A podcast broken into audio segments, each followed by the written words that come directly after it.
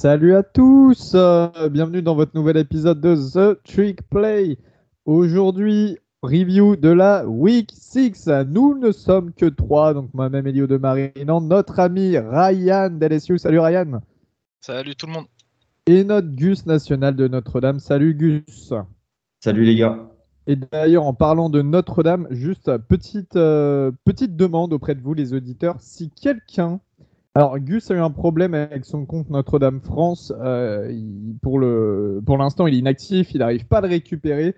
Si quelqu'un pourrait tenter de lui donner un coup de main, s'y connaît un petit peu bien, notamment avec euh, les politiques Twitter, tout ça, euh, voilà, n'hésitez pas à nous contacter sur nos réseaux de TrickPlay et, et, on vous mettra directement en lien en relation avec Gus 6. Et vous pourriez lui donner un petit coup de main pour récupérer le compte. Ça nous manque, Andy France. Donc voilà, n'hésitez pas, s'il vous plaît.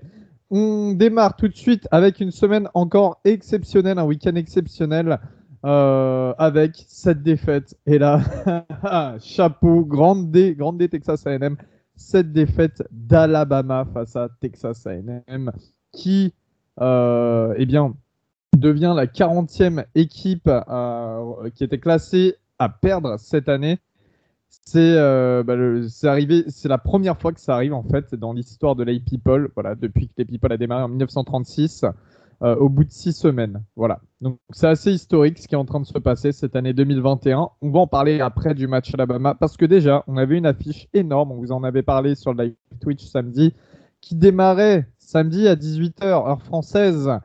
Euh, du côté du Texas et du Cotton Bowl à Dallas pour ce Red River Showdown, ce clash entre Oklahoma et Texas. Augustin, je te laisse nous parler de ce match qu'on a vécu en direct, qu'on a commenté aussi sur Twitch. Et euh, qui était, enfin pareil, on a assisté à un, match, euh, un des plus grands matchs de ces dernières années. C'est un des plus grands matchs de ces dernières années et c'était certainement le meilleur match de cette année. Bon, après, on parlera, on, fera la comparaison avec Texas A&M Alabama. Mais là, c'était clairement à 18h le meilleur match depuis euh, le début de la saison. Euh, tout d'abord parce que, évidemment, il y a un contexte euh, qui s'est allié à la performance. c'est un Red River Showdown, c'est une, rivalité légendaire du collège football. Et on sait que bah voilà, il y a toujours un peu plus, les, projecteurs sont plus tournés vers ce match que, que vers les autres, et c'est tout à fait justifié à la vue à la vue en fait des performances que ces deux équipes nous livrent maintenant depuis quelques années. Et ce match n'a vraiment pas dérogé à la règle. Euh, je vous propose de faire un petit tour euh, du, scénario euh, du match pour, pour un peu confirmer tout ça parce qu'on a assisté à un truc de malade. Alors, c'est parti sur les chapeaux de roue dès le premier quart-temps avec un touchdown de Xavier Worthy, le, receveur true freshman, un touchdown de 75 yards sur la toute première action du match. Donc voilà, le match il a commencé tambour battant. Euh, là, on était tous en mode non mais euh, qu'est-ce qui se passe quoi? Qu'est-ce qui se passe? Et euh, tout ça, en fait, c'est confirmé dans, dans, la suite du match, puisque Oklahoma récupère forcément le ballon derrière et voit son punt bloqué par Texas dans leur red zone. Euh, un punt qui est, euh, qui est recouvert par la défense des Longhorns. Et après, Bill John Robinson n'a plus qu'à faire quelques yards à la course pour aller concrétiser tout ça, ce qui donne un score de 14-0 en à peine deux minutes de jeu. à ce moment-là, on commence à avoir peur pour Oklahoma. On se dit, mais tu peux pas faire un un pire début de match. Et euh, on, a, rarement vu euh, quelque chose comme ça. Après, euh, Spencer Rattler, qui a fait un bon début de match, je préfère le préciser maintenant, a réduit l'écart. Mais Casey Thompson, le quarterback des Longhorns, a envoyé une bombe de 48 yards pour Joshua Moore tout de suite dans la foulée.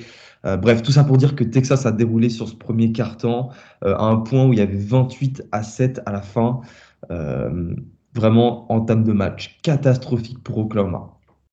Au deuxième carton, et c'est là que ça devient intéressant, Spencer Rattler, après avoir mené un beau premier drive, il faut le dire, a été catastrophique. Il s'est donc fait bencher par Caleb Williams, le euh, quarterback true freshman, hein, je crois top 5 recrue euh, la classe 2021, la 2021.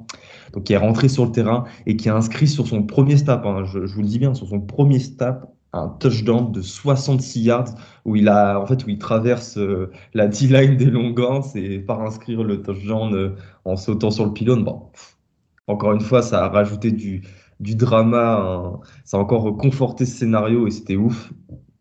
Bref, à la fin de la mi-temps, 38 à 20 pour Texas. si le score, et ça je pense que vous êtes d'accord avec moi les gars, laissait croire à une, à une, à une déculottée, à, comment dire, à une avance irrattrapable, je pense pas qu'on ait eu tellement cette impression parce qu'on sait que Oklahoma avait cette puissance de frappe en attaque pour rattraper et c'est ce qui s'est passé en fait sur le quatrième, sur le troisième et quatrième quart-temps. Euh, déjà parce que euh, OU est revenu à 11 points à la fin du euh, troisième quart-temps. Donc déjà grâce à une défense qui a, qui a fait déchanter l'attaque de Texas. Et puis là, sur le quatrième quart-temps, Caleb Williams a commencé à réellement à, m'a montré de quel bois il se chauffait et à, nous prouver que bah, c'était peut-être lui en fait le successeur de, Baker Mayfield, de Kyler Murray à Oklahoma, en nous sortant une bombe mais Franchement, je pense que c'est le plus beau touchdown de ce début d'année. Euh, une passe de 52 yards millimétrée pour le receveur Marvin Mims. Euh, c'est exceptionnel. non, mais ce qui, est incroyable, en plus, Elio, c'est qu'il est sorti de sa poche euh, pour aller se mettre en position. Enfin bref, c'était complètement incroyable. Et le, le, mieux, en fait, dans tout ça, c'est que Spencer Rattler est rentré sur le terrain pour faire la conversion à deux points.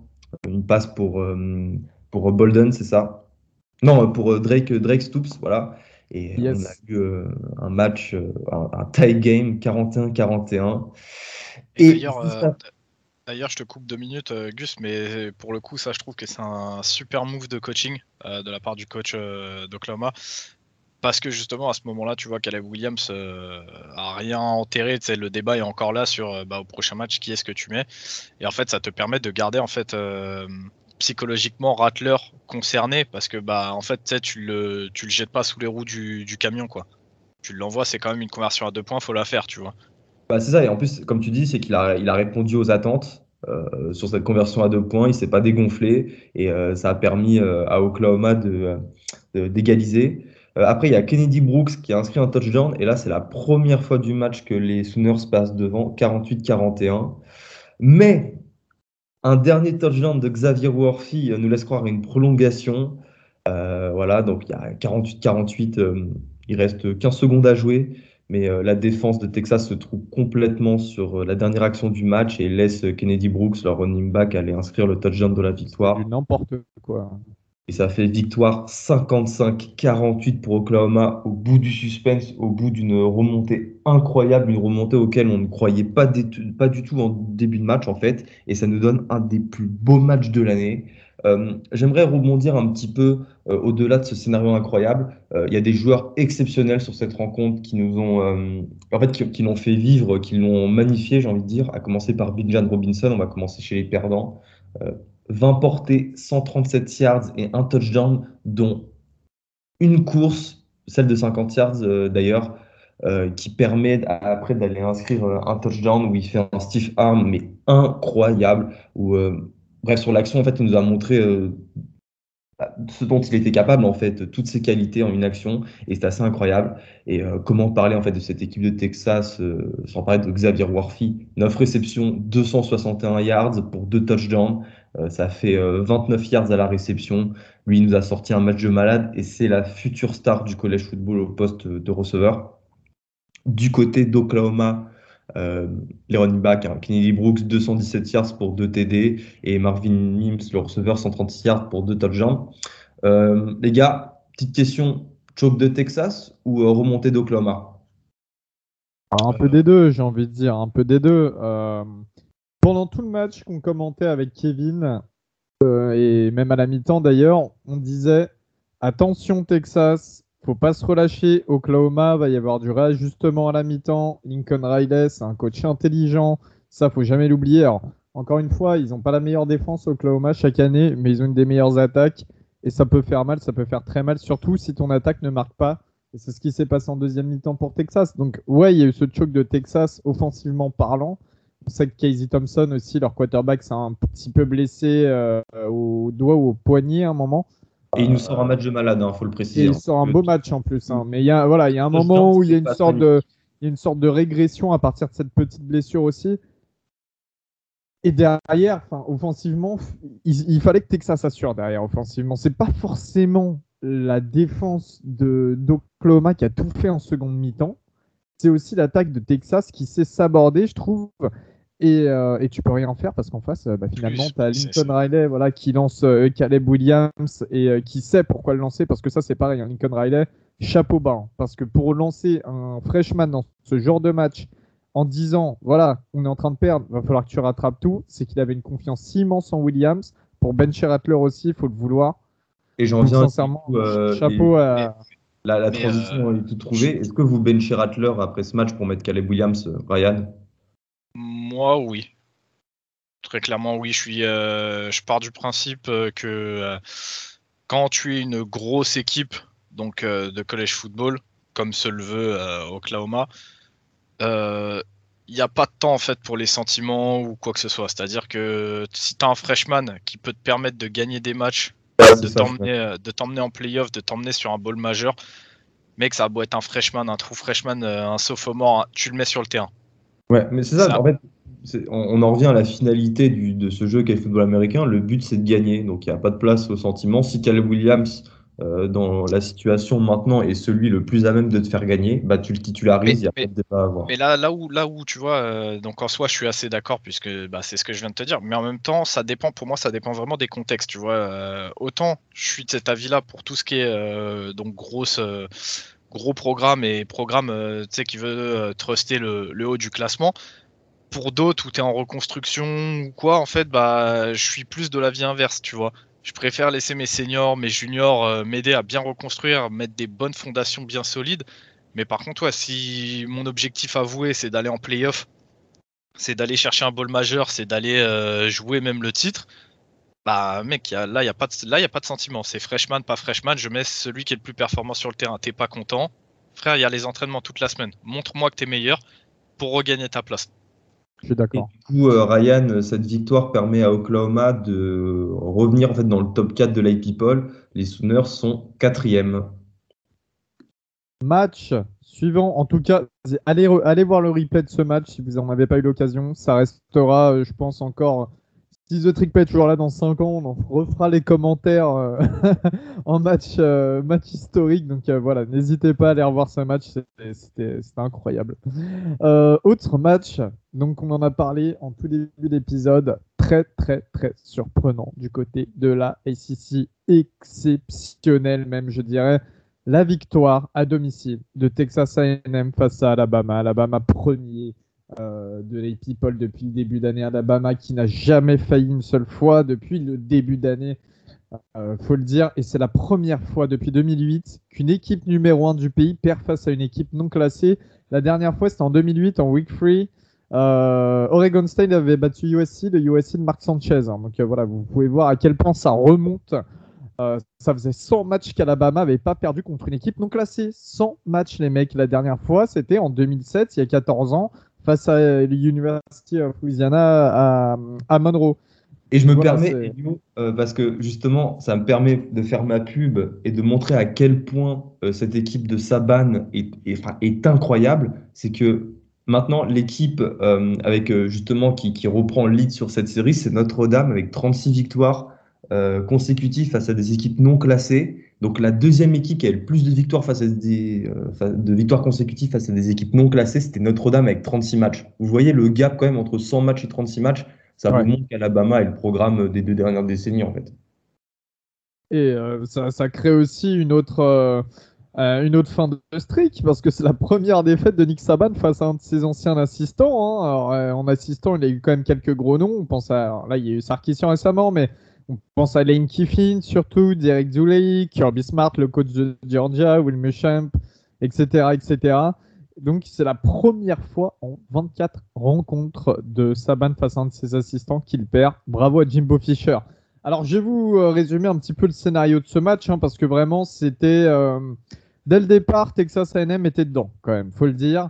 Euh, il y a un fumble de, Bryce Young, le quarterback d'Alabama, euh, qui est recouvert par les Aggies, qui permet à Texas A&M de marquer euh, sur le drive suivant. On est à 17-7 pour Texas A&M. Ensuite, Young est intercepté dans la end zone au second quart-temps, donc il y a toujours 17-7 à ce moment-là. Et Zach Calzada, donc pareil, le QB un petit peu sorti nulle part cette année pour Texas A&M, hein, ancien 3 étoiles originaire de, de Georgie. Euh, qui est euh, bah, Zach Calzada qui a intercepté derrière aussi sur euh, le drive offensif après l'interception de Young. Donc À ce moment-là, on sait que Texas A&M aurait pu prendre un petit peu plus d'avantages sur, sur Alabama sans, sans, cette interception et ça leur aurait été profitable. Ah, Il y a 24. cela dit, Elio, l'interception, je la trouve, je la trouve quand même vraiment clutch. selon, en fait, quand tu regardes tout le drive où Alabama commence à vraiment dérouler comme il faut, euh, sur, je crois, ils sont sur les 5 yards à peu près, peut-être même moins. Et l'interception est vraiment clutch parce que Young euh, est du coup à deux turnovers euh, sur le début de match et permet en fait à, à Tamiu d'être devant à la mi-temps. Tu vois, même si derrière Tamiu se refait intercepter, en fait, ça a moins d'impact psychologique sur un Calzada de se faire intercepter que sur un mec comme Young à qui tout réussit depuis le début de saison, tu vois. Totalement. Et donc 24-10 à la mi-temps. Et justement, Là, ça va devenir un match un petit peu plus orienté special teams parce qu'il y a un punt de, Texas A&M qui est bloqué pour un, bah, un retour en touchdown d'Alabama. Donc on est à 24-17, punt bloqué et touchdown direct. C'est assez, euh, assez exceptionnel. Devon Chain, le running back euh, de, Texas A&M, qui ensuite inscrit un touchdown sur retour de punt. Encore une fois, le special teams. Hein. Donc vraiment un match où il y a un peu de tout. Euh, et puis, à 5 minutes avant la fin, il y a Alabama qui mène 38 à 31 avec un touchdown et une conversion à deux points notamment qui passe. Et derrière, franchement, il a chapeau à lui, vraiment, parce que la pression, c'était quand même sur ses épaules à ce moment-là. Euh, pour un jeune quarterback comme lui, Zach Calzada nous sort un super drive. Il lance un très très beau touchdown pour Enya Smith, le, running back slash receiver. On est à 38 partout. L'attaque suivante d'Alabama est stoppée. Alors là, gros, pareil, gros play de la défense euh, pour Texas A&M qui, finalement scelle le match parce que derrière, tu as Calzada qui offre encore un énorme drive pour euh, le, donner le field goal de la victoire. 41 à 38 pour Texas A&M face à Alabama. Le public qui envahit le terrain et euh, ça valait le coup d'ailleurs. Il y a les vidéos, il y a les images, hein, vous pouvez voir sur tous les réseaux. Les images, elles sont incroyables, franchement, mais. et non, franchement, on a eu tout dans ce match. Hein. On a une, ligne offensive de Texas A&M euh, qui qu'on attendait beaucoup avant cette saison, qui a déçu, qui là a vraiment fait son taf. Hein. Il y a un bon rythme de croisière, ça y est, faut que ça continue comme ça. On a eu deux défenses qui par moments étaient un petit peu inquiétantes, hein, qui sont pris quelques big plays. Et moi surtout, rappelez-vous l'épisode de la semaine dernière, je disais pourquoi Jimbo Fisher il n'utilise pas plus ses playmakers, sachant qu'il a trois running backs qui sont très très forts à la réception et qui peuvent aussi très bien courir. Euh, j'étais étonné qu'ils les utilisent pas autant. Et bah là, cette fois-ci, il les a utilisés et ça a payé. Je, parle d'Isaiah Spiller, hein, Devon Ashane, euh, Enya Smith. Il y a aussi eu le Tyden qu'on attendait hein, depuis longtemps, Widermeyer. On l'attendait toute la saison, qui a fait un gros match. Franchement, cette fois-ci, Jimbo Fisher, très bon coaching. Il a peut-être enfin compris qu'il fallait faire jouer et qu'il fallait pas non plus compter à chaque fois que sur un ou deux, un ou deux running back ou sur euh, le, quarterback. Euh, pour vous, j'ai une question et pour toi notamment, Augustin. Tu donnerais quelle importance à ce match dans la mauvaise saison de Texas A&M Parce qu'on, comme on disait, ils sont pas classés, alors qu'au début de saison, je crois qu'ils étaient classés genre 5e ou 6e euh, du top 25 pré-saison. Tu mets quoi comme importance dans ce match? Bah ouais, du, coup, Elio, euh, Texas A&M est forcément avec cette victoire face au numéro 1, c'est la première depuis 2008 euh, pour une équipe non classée. Il rentre dans le, euh, dans le top 25. Mais je pense que justement, c'est le genre de victoire. tu peux avoir une saison avec 5-6 défaites. c'est le genre de victoire qui, qui donne un sens, en fait, comment dire, au, au, souvenir des gens. J'entends par là que cette victoire-là, les fans de Texas A&M s'en rappelleront toute leur vie. C'est rentré, euh, c'est une victoire qui est rentrée dans le patrimoine, euh, j'ai envie de dire, euh, mémoriel de la fac.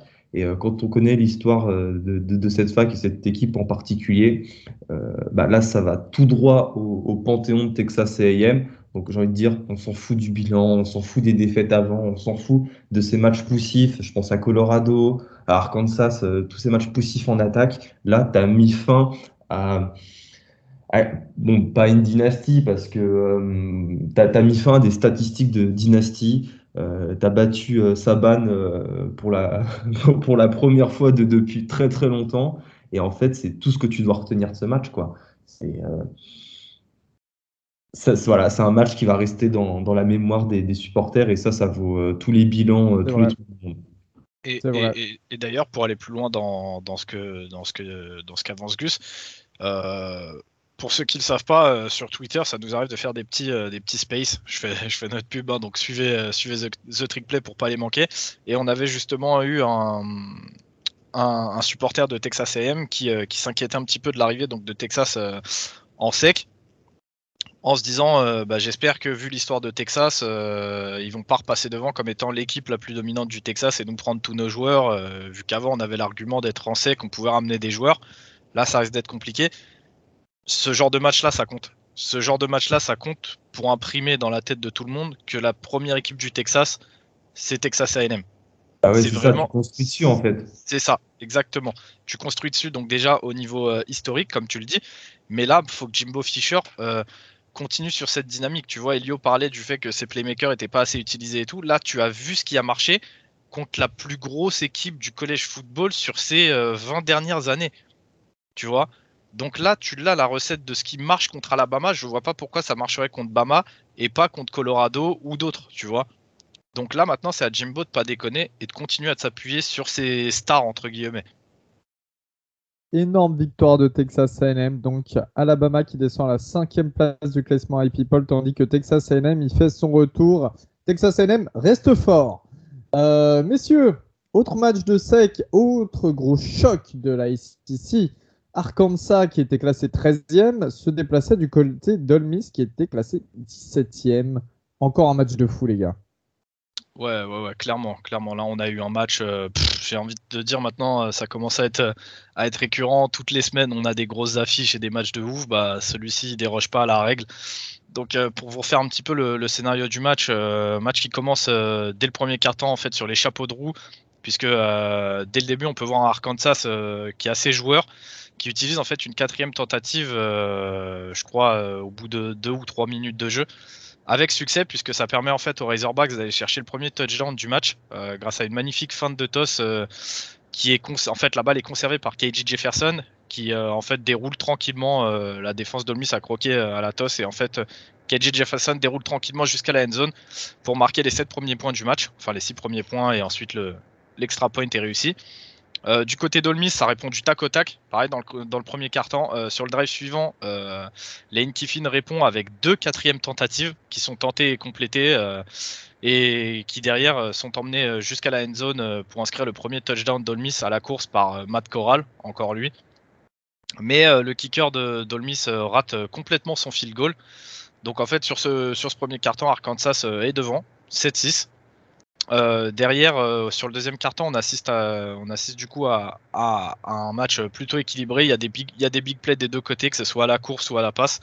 Euh, d'ailleurs, un, petit, good job aux deux offenses pour leur jeu à la course, car vous le verrez, il y a eu des gros gros jeux à la course.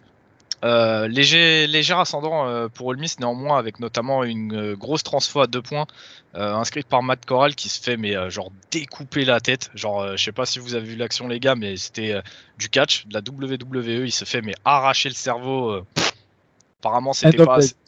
ah ouais non c'était c'était abusé abusé. Et mais bon visiblement c'est pas assez pour les arbitres de sec pour le flaguer hein. Euh, comme grosse action euh, de la part d'Olmis, on a aussi euh, une action défensive cette fois-ci avec un gros fumble provoqué par le linebacker Campbell qui a transféré à Olmis cette année, si je dis pas de bêtises.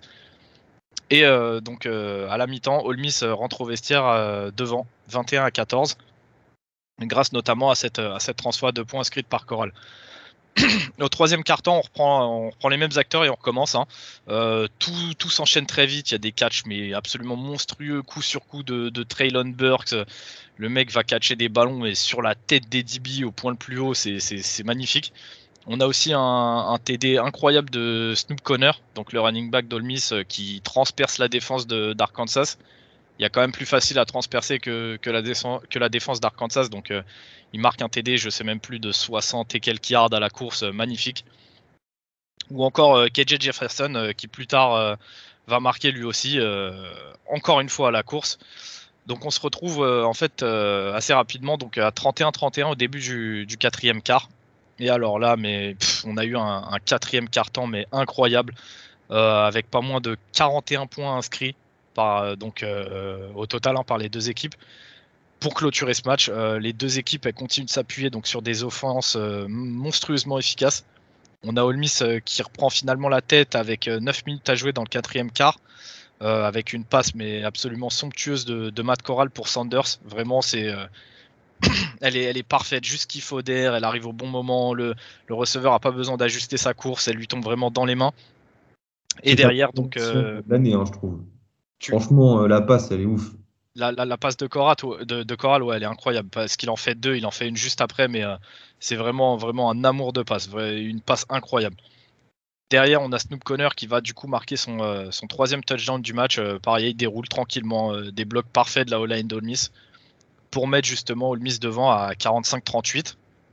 Et derrière, il faut attendre donc les deux dernières minutes du match pour voir le score évoluer. D'abord grâce à une course nonchalante mais efficace de KJ Jefferson qui a un gros gabarit. Euh, il me fait un petit peu penser à un Cam Newton en moins athlétique.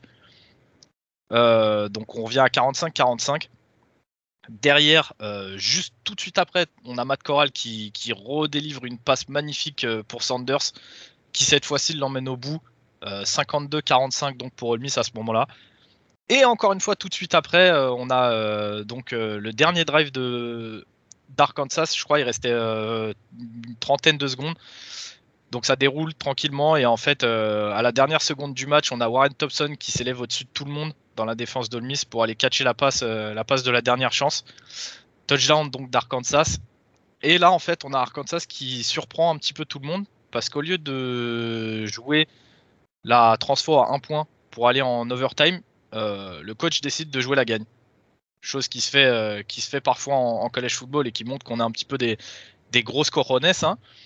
Donc euh, ça joue la gagne et euh, ça s'avance pour une transfo à deux points qui sera donc euh, manquée avec une passe du coup mal ajustée de KJ Jefferson qui est, bien trop haute pour être jouée. Mais en tout cas, gros gros gros message envoyé par le, coach d'Arkansas qui, décide de la jouer à deux points. Pas tout le monde l'aurait fait.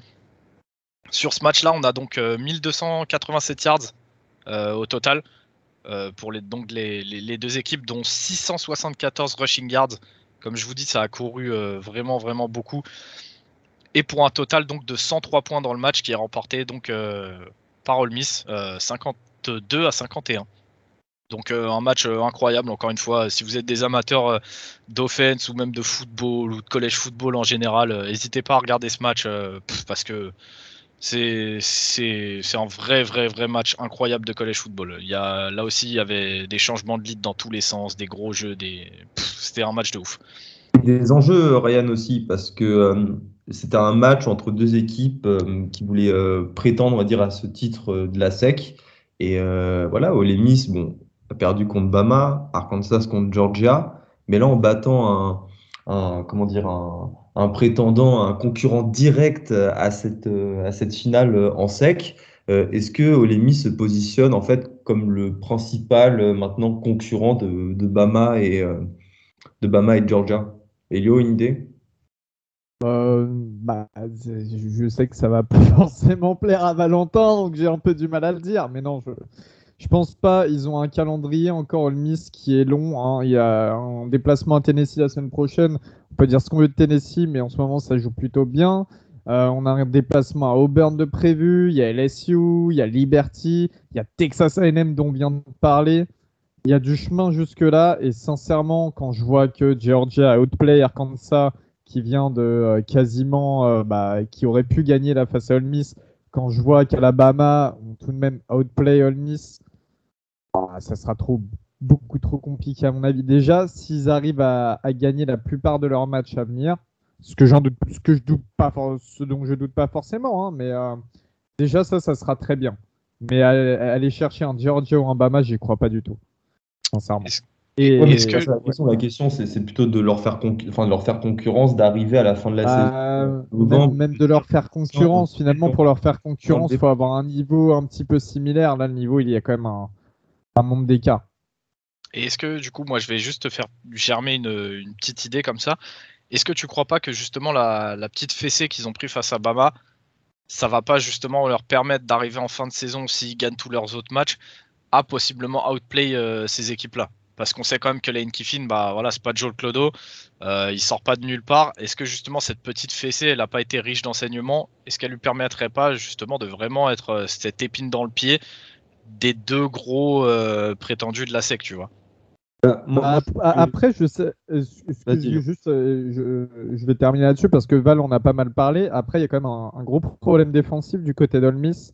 DJ Durkin avec ses appels de jeu, l'utilisation des joueurs, apparemment, il, les leçons, il les apprend pas forcément. Et euh, pour l'avoir eu comme coach à Maryland, je peux vous dire que c'est une tête de mule un petit peu sur ses idées.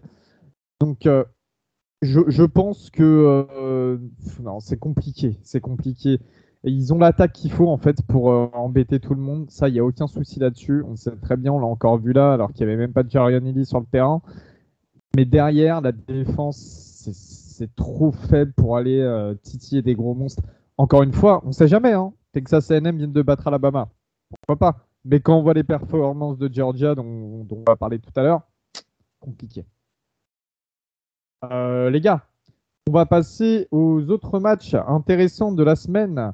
Et il y avait encore un match là qui, euh, qui définissait un petit peu le sommet de la Big Ten, qui voyait Penn State numéro 4 du top 25 affronter le numéro 3 Iowa du côté d'Iowa City. Hein.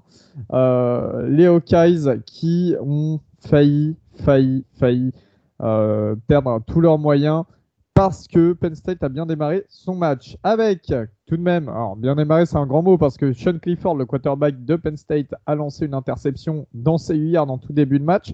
Et derrière, Iowa n'a pas réussi à capitaliser, seulement un field goal, donc on a 7-3 euh, au début du match. Ensuite, Clifford relance une interception. Et derrière, euh, Spencer Petras, le quarterback des Hawkeyes, en lance une aussi. Voilà, à la mi-temps, il y avait 14-3, si je dis pas de bêtises, pour, euh, pour Penn State. Entre-temps, pendant le second quart-temps, Shane Clifford, donc le quarterback titulaire, se blesse, est sorti. On n'a pas d'update sur, sur sa blessure, c'est grave ou non. En tout cas, il était out pour le reste du, du match. Et euh, il est remplacé par euh, Robertson, hein, qui, est, euh, qui, est, le quarterback remplaçant, qui est un 4 étoiles en 2018 euh. Robertson lance une interception. Voilà, non, je me suis trompé. Robertson lance une interception juste avant la mi-temps. Et Penn State n'a seulement que 7 points d'avance sur Iowa à la mi-temps, 17-10. Iowa passe enfin devant 6 minutes avant la fin du match à 23-20. Le drive offensif de Penn State est bien défendu hein, par Iowa. Il y a eu quatre interceptions d'Iowa sur ce match. Euh, dans les airs, c'était assez exceptionnel. Euh, il y a un stop en quatrième et trois juste devant la field goal line qui aurait pu permettre à Penn State d'égaliser euh, contre Iowa.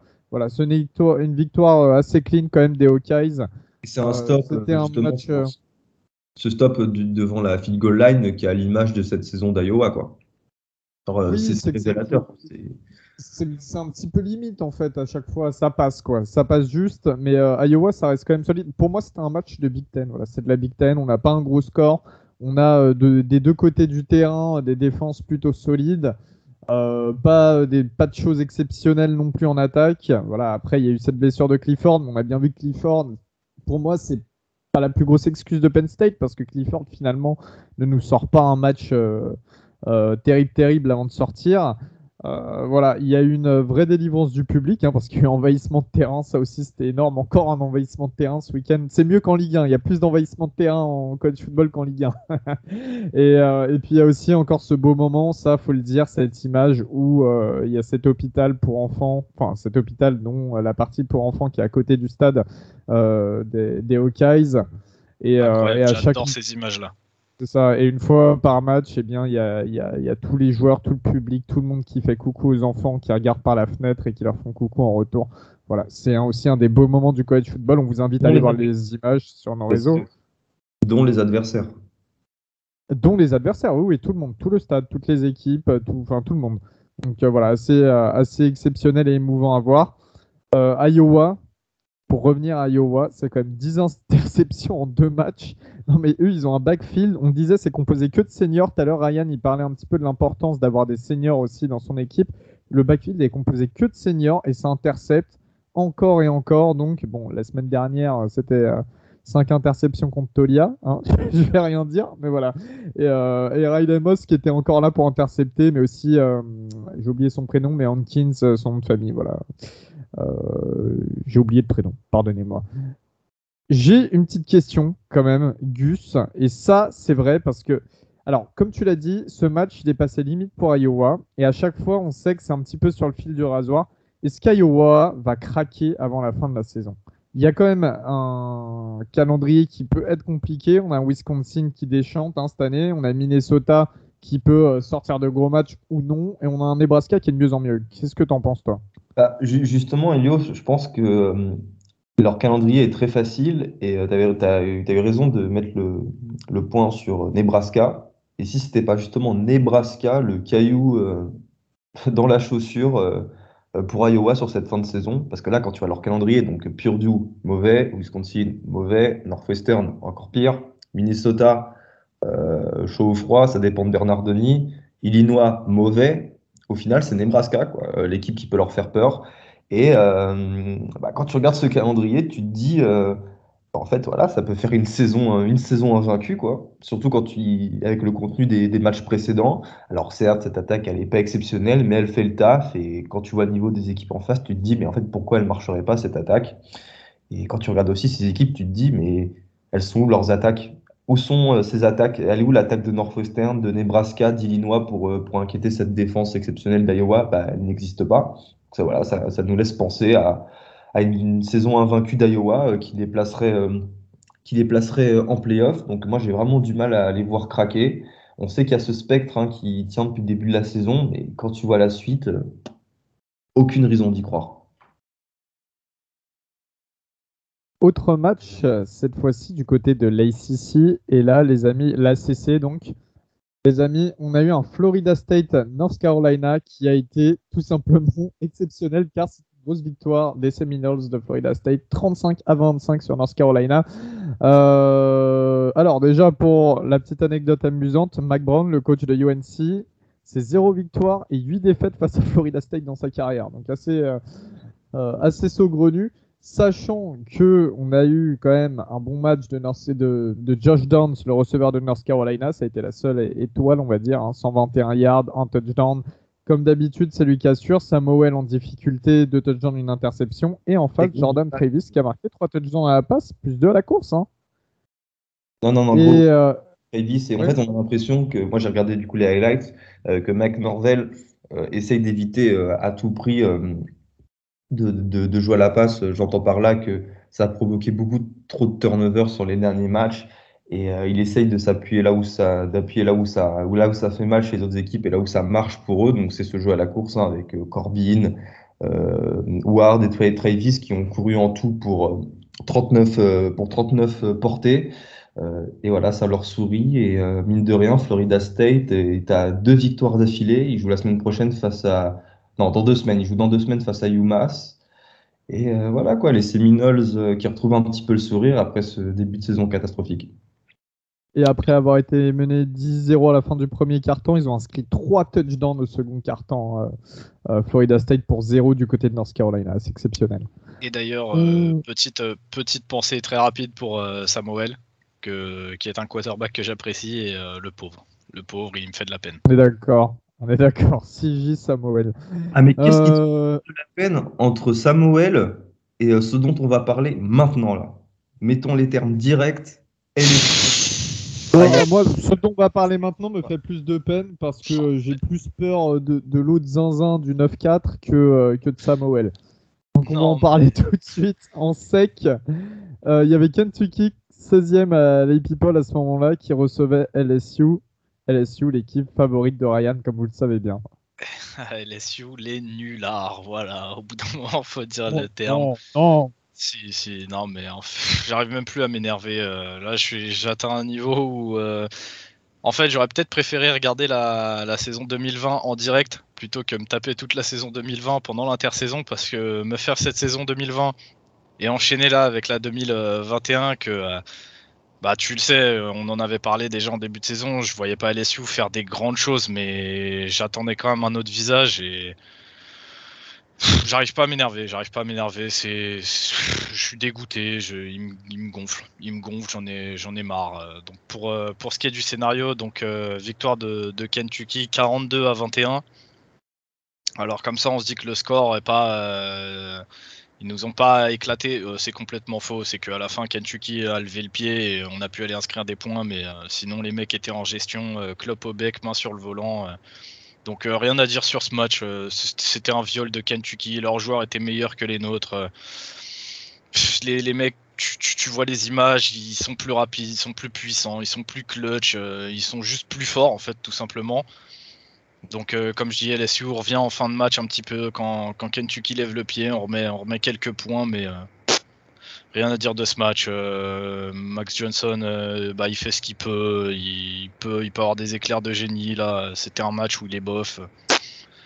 Orgeron avait promis que sur ce match, ils allaient essayer de, de jouer un petit peu plus au sol Ok, d'accord, bien ouais, mais euh, en fait, le problème c'est que euh, contre Auburn, on était devant et on jouait que de la passe et ça nous a niqué. Là, contre Kentucky, on est derrière, on joue que de la course. Donc, euh, au bout d'un moment, il faut aussi.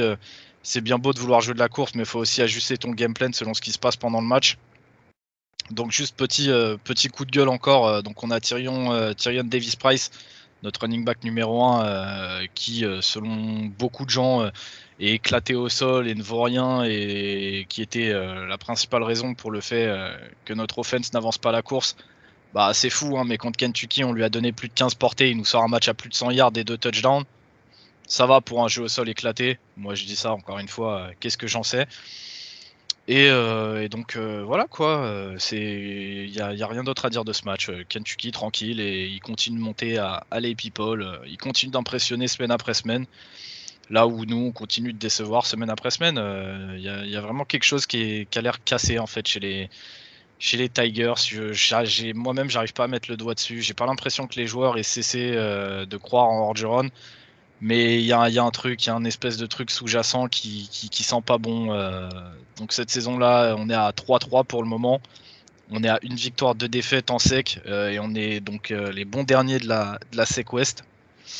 Euh, on perd, euh, on perd Keishon sur ce match, sur, un, sur une action assez anodine où il monte pour aller chercher un ballon et en retombant, euh, il se plie la cheville. Et pour l'instant, j'ai pas plus de pas plus de news, mais ça sent pas, ça sent vraiment pas bon et il y a de grandes chances pour qu'il soit out pour la saison.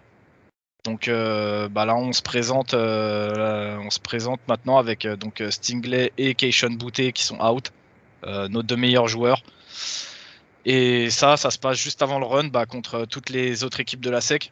Donc comme je vous dis, hein, pour, pour l'instant, on a une victoire, deux défaites en SEC. Euh, sur les prochaines semaines, on va quand même affronter donc euh, Florida, qui se retrouve, euh, qui a l'air de bien bien se retrouver. bah, on a Ole Miss, MDR, ils vont nous rouler sur la gueule. Bama, LOL, Arkansas, LOL et Texas A&M qui eux bah, vont taper Bama. Donc s'ils viennent avec les mêmes intentions et que Jimbo fait pas de la merde, on va, on va encore se faire démonter. Donc voilà, hein, je vous laisse faire le calcul de combien de victoires en sec pour LSU. Et euh, je ne sais pas si c'est le fan qui parle, mais pour moi, LSU euh, ne, doit pas être dernier de la, de la SEC West, en fait. Jamais de la vie. Et euh, sinon, bah, Kentucky, c'est quand même à signaler, ils sont en 6-0 bah, pour la première fois en 71 ans. Donc grosse perte pour Kentucky. le head coach, donc Mike Stoops, si je dis pas de bêtises, ah. qui, qui Pardon? C'est Marc Marc, Marc, Marc, merci. Donc euh, qui, continue son opération séduction, hein. il fait quelque chose avec Kentucky qui est, qui est, vraiment vraiment impressionnant euh, pour le coup. Eh bien, après cette note un petit peu euh, d'amertume, si vous avez, vous connaissez un psychologue dans la famille, dites-le nous, on le mettra en relation avec Ryan. Notre-Dame se déplaçait du côté de Virginia Tech. Notre-Dame qui était classé 14e après la défaite face à Cincinnati. Augustin, est-ce que toi, tu as passé un bon week-end, contrairement à Ryan, justement? Ouais, pour le coup, j'ai passé un bon week-end, euh, même si euh, mon cœur euh, s'en est pas encore bien porté, parce que Notre-Dame a gagné dans les, dans les derniers instants du match, encore une fois. Encore une fois, on se fait peur jusqu'à la fin. Euh, on remporte le match sur un field goal de 48 yards euh, à 22 secondes du terme de la rencontre, 32 hein, à 29. Euh, C'était un match hyper intéressant déjà plusieurs, sous plusieurs points. Virginia Tech à domicile semble vraiment être une équipe difficilement prenable. je trouve qu'il y a une atmosphère, il y a une âme qui se dégage, un surplus de motivation qui fait que c'est une équipe qui est quand même très difficile à jouer et qui a très très bien joué. Bon, il leur manque un petit problème de quarterback avec Braxton Bursmeyer et notamment des receveurs qui drop à des moments où il ne faut surtout pas dropper. C'est ce qui nous offre la victoire très, très clairement. Mais voilà, c'est un match hyper intéressant parce que il restait 3 minutes de jeu, ou ouais, non, 5 minutes de jeu, si je dis pas de conneries, et Virginia Tech menait 29-21. Tyler Bushner, notre quarterback true freshman, se blesse. On refait rentrer Jack Cohn, qui s'est fait bencher en, début de match, euh, justement par notre true freshman. Et là, il mène le drive de la victoire et il convertit euh, la, passe euh, pour, avoir les deux points, qui nous permet de revenir à 29. 29. Et après, gros taf de la défense, comme depuis le début de l'année, qui nous offre une position à 48 yards pour le field goal. Et voilà, ça fait victoire Notre-Dame. La semaine prochaine, on joue pas, c'est la bye week. Et euh, je pense que c'est très bien comme ça, avant de recevoir USC pour une des plus grosses rivalités du college football. Exact, très très gros match sur, euh, sur le fond historique, on va dire, parce que cette année, bon. Michigan qui se déplaçait du côté de Nebraska en Big Ten. Encore une fois, victoire sur le fil. Ryan. Euh, ouais, du coup, euh, bah, match, euh, match que j'ai regardé, que j'ai regardé après coup. Hein, je l'ai pas regardé en direct. match qui commence assez timidement. une première mi-temps pas, pas folle à regarder pour les amateurs d'attaque, avec, avec deux grosses défenses en fait qui prennent le pas sur les attaques. Donc une grosse défense en général pour Michigan et surtout une très grosse D-line du côté de Nebraska. faut attendre le deuxième quart-temps pour voir donc deux petits field goals côté Michigan pour ouvrir le score. Donc euh, Michigan est à 6-0 dans, ce deuxième quart. Franchement, rien de, rien de fou à se mettre sous la dent. On a un espèce de faux rythme qui s'installe en milieu fin du deuxième quart. Il commence à y avoir beaucoup de flags, euh, beaucoup de reviews de la part des refs. Ça devient vraiment mou. Donc, euh, pour le coup, si vous comptez regarder le replay, n'hésitez pas à passer carrément toute la première mi-temps ou en tout cas une grosse partie parce qu'en toute fin du deuxième quart, on a le premier TD qui inscrit, qui est inscrit par Michigan. Par contre, cette deuxième mi-temps, faut la regarder euh, dans son intégralité parce que ça pète dans tous les sens avec 5 euh, ou 6 touchdowns inscrits euh, en deuxième mi-temps. Il y a des big plays en attaque, il y a des big plays en défense pour les deux équipes et surtout on a un Adrien Martinez, donc quarterback de Nebraska, qui est impérial. C'est peut-être son match référence à lui pour cette année s'il veut avoir des prétentions de draft ou quoi que ce soit d'autre. ce match-là, faut qu'il l'inscrive bien comme il faut dans sa tête parce qu'il a été clutch, il a été leader, il a enfin montré que c'était le quarterback de cette équipe. Donc euh, match hyper plaisant, match hyper plaisant à suivre, euh, messieurs. Et euh, justement, ça soulève comme une bonne question. Alors encore une victoire, Michigan toujours invaincu et, j'aime voir ça, j'aime voir ça, ça change un petit peu pour Michigan. Mais en face, Nebraska, finalement, quand on regarde le contenu un peu de leur match, ok, ils perdent contre les gros, mais à chaque fois, c'est un c'est au moins d'un touchdown ou un peu moins. Il y a un contenu qui est de plus en plus intéressant, en tout cas beaucoup plus qu'en début de saison. Euh, notamment quand on voit que bah, face au groupe, finalement, c'est pas le même talent sur le terrain, malgré que Nebraska recrute plutôt bien. Euh, pour vous, Gus, Scott Frost, vous, si tu es directeur athlétique à Nebraska, tu t'en sépares à la fin de la saison? Bah, comme tu l'as dit, Elio, la question elle est compliquée parce que euh, Scott Frost a encore perdu par moins de 7 points. C'est la troisième fois de la saison après Oklahoma, Michigan State et Michigan. Donc trois bonnes équipes, trois équipes qui sont dans le euh, top 10 de l'IP Poll à la week 7, hein, parce que je précise, Michigan passe, passe 8e. Et euh, voilà, la question en fait, c'est tout, tout dépend de la politique de ton directeur athlétique. Est-ce que tu considères que le contenu on va dire sur les trois quarts temps et trois quarts te suffit pour espérer un meilleur avenir Ce que je pense euh, personnellement, c'est que Scott Frost montre des belles choses. Ou est-ce que tu te dis que la finalité, c'est d'aller. D'ailleurs, c'est la finalité de, tout coach, hein, de gagner les matchs. Mais est-ce que tu te dis que ce qui manque à la fin, ce problème, euh, je ne sais pas d'où il vient, de coaching, s'il est mental, est-ce que le fait de ne pas réussir à gagner en toute fin de match peut encore euh, te, te, garder ta place en fait en tant que head coach de ce programme mythique c'est la question que je me pose. Euh, moi, je préfère lui laisser encore euh, un peu de chance, quoi, un peu de temps, parce que certes, ça fait 2-3 ans qu'on dit qu'il est sur le hot seat, mais à chaque fois, il semble tellement proche. On a l'impression qu'il manque juste un petit déclic, une victoire référence pour que le programme parte de l'avant, et on a vraiment envie que ça arrive pour lui. Hein. Scott Frost, ancienne légende des Cornhuskers au poste de quarterback, on a vraiment envie que ça arrive. Et voilà, je l'espère profondément. Après, c'est après, après, tu sais, c'est comme dans beaucoup de sports aussi. Il faut, ouais, il est, il est à ça de réussir à, à, retourner, à retourner la pièce. Mais en même temps, il y a des coachs comme ça, tu vois il y a des coachs qui vont t'emmener où ça, ça va être son plafond justement, où à chaque fois tu vas te dire allez, vas-y, je lui laisse un an, allez, je lui laisse deux ans, et en fait tu vas lui laisser un an l'année prochaine, rebelote, l'année d'après, rebelote. C'est juste ces mecs-là où, comme tu dis, on sait pas si c'est un souci de coaching, de confiance, de on sait pas, mais c'est des mecs où en fait toute leur carrière, ils vont t'installer des bonnes bases pour la suite, mais ils vont jamais réussir à te, faire passer un palier, tu vois. C'est faut, prendre une décision tu vois. Comme tu dis c'est pas la première année où Scott Frost euh, commence à être regardé de travers tu vois à Nebraska. Donc euh, ouais.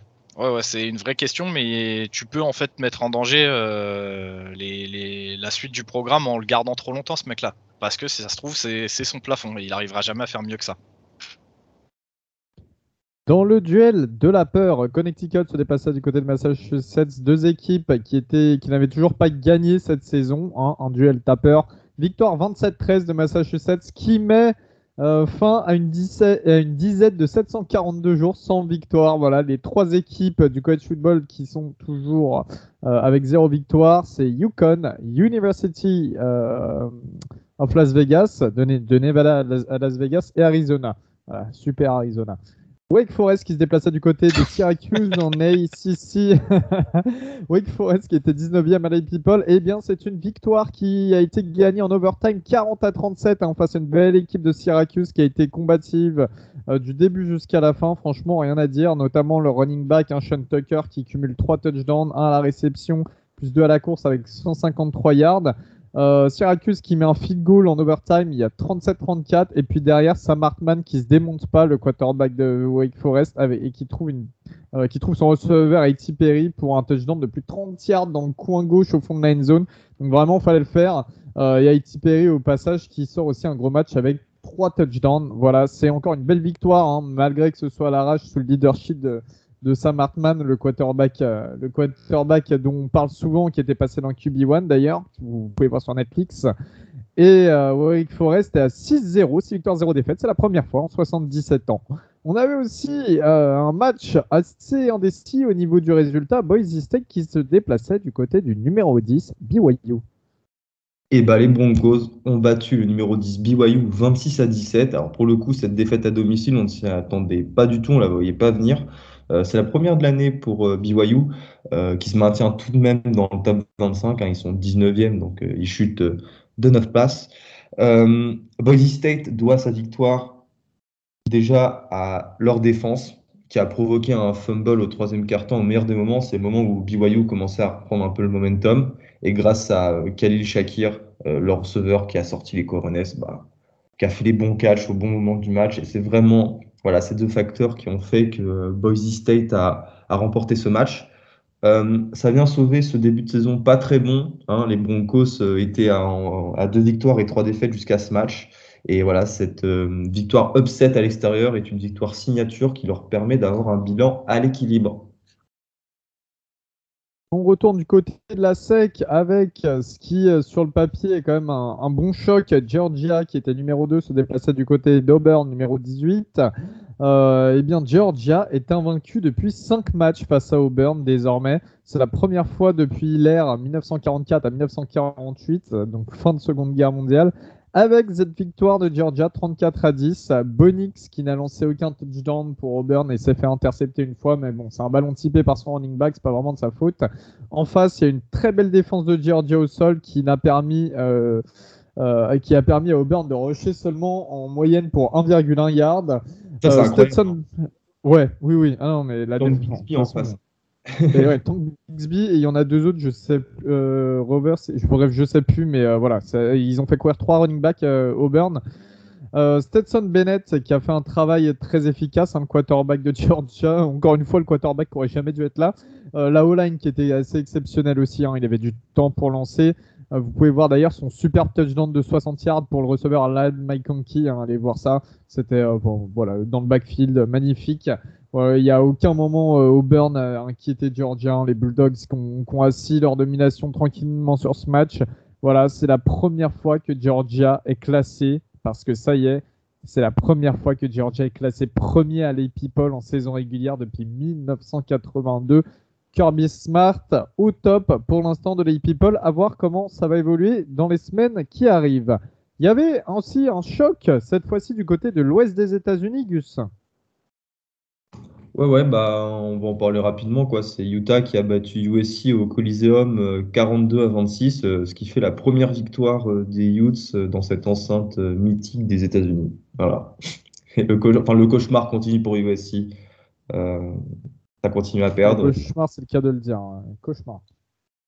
Voilà. Euh, et, bien voilà, voilà pour les matchs. Euh, pour ajouter deux trois petites anecdotes quand même sur ce week-end de college football, bah, Vanderbilt a pris 104 points. Ils ont encaissé 104 points et inscrit euh, 0 bah, points en deux matchs de ACC sur leurs deux derniers matchs. Voilà, très belle performance du coup pour Vandy. Euh, Grayson McCall, le quarterback de Coastal Carolina, dont on parle souvent, hein, qui pourrait être une attraction pour euh, la NFL bientôt est en train de passer le record d'efficacité à la passe de l'histoire de la NCAA. Il est à 234,2, tandis que le record, c'est 230,4 en moyenne. Et euh, en FBS, c'est 203,1. C'était Mac Jones qui détenait l'année dernière avec Alabama. Euh, et puis, on va faire une petite dédicace à Tennessee France, notre pote à qui on fait des gros bisous sur Twitter. Allez le suivre. Sur ces deux derniers matchs, Tennessee a marqué sur 11 drives consécutifs en première mi-temps. Ils sont à 101 contre 13 points encaissés au premier quart-temps contre leurs adversaires cette année, 101 à 13. Euh, voilà, on aura un très gros match qui va démarrer avec beaucoup, beaucoup, beaucoup de points, on suppose, la semaine prochaine, car Tennessee affrontera Ole Miss. Au niveau de Lay People, bah, je vais déjà vous citer le top 5 hein, qui vient de sortir, le top 4 en particulièrement. Georgia numéro 1, Iowa numéro 2, Cincinnati numéro 3, c'est le meilleur classement de leur histoire quatrième Oklahoma et cinquième Ohio State. N'hésitez pas, n'hésitez pas sur Twitter, on a mis. Euh... Pardon? Cinquième Alabama, c'est Ohio State et sixième. Ah, j'ai dit Ohio State. Oh, c'est une question d'habitude. oui, Alabama 5e, 6 Ohio State, désolé. Euh, donc, il y, y, a cinq équipes de, de Big Ten hein, dans le top 10. Euh, mais après, bon, elles vont quasiment toutes s'affronter, donc ça devrait redescendre avec les bilans.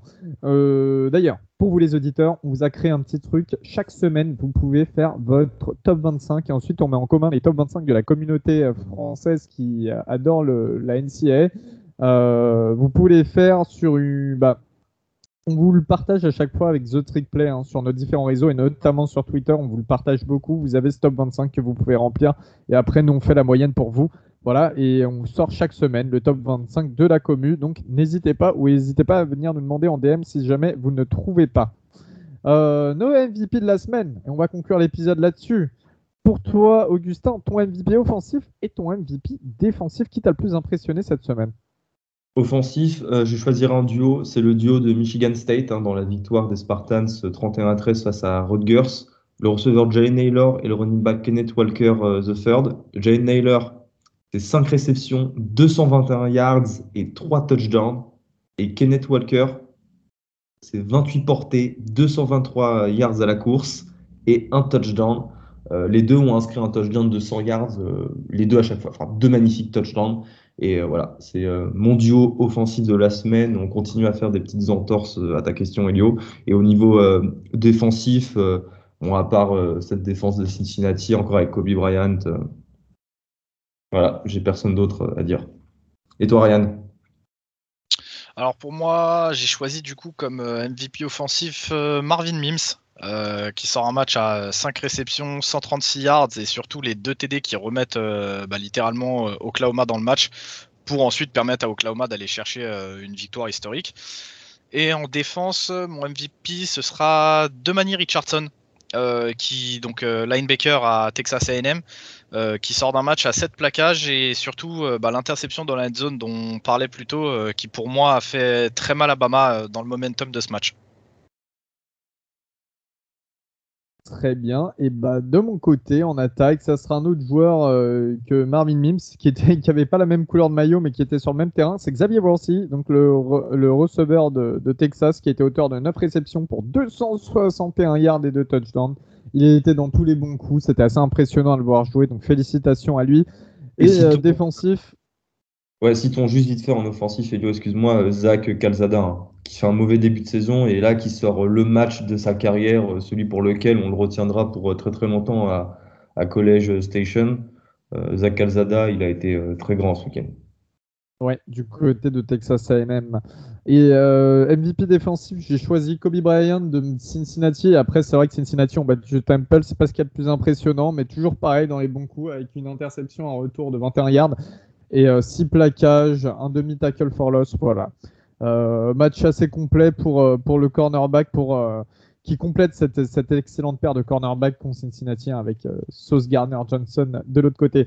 Les amis, euh, Sauce Garner, Sauce euh, Ahmad John, Garner, j'y arrive plus. J'y arrive, plus. Le mec, il a les Saints qui passent dans sa tête et tout. les flashbacks, la guerre, vous savez, les enfants, c'est très dangereux. Faut pas, faut pas faire ce genre de choses. C'est ça c'est ça. Euh, bah, merci messieurs, merci à tous de nous avoir écoutés. Et puis bah, on se dit à la prochaine. On se voit samedi à 6h sur le à 5h, 17h sur Twitch pour le 1-2-6 pour présenter le week-end de match. Et puis on se dit à la prochaine. Salut tout le monde. Ciao tout le monde. Salut à tous.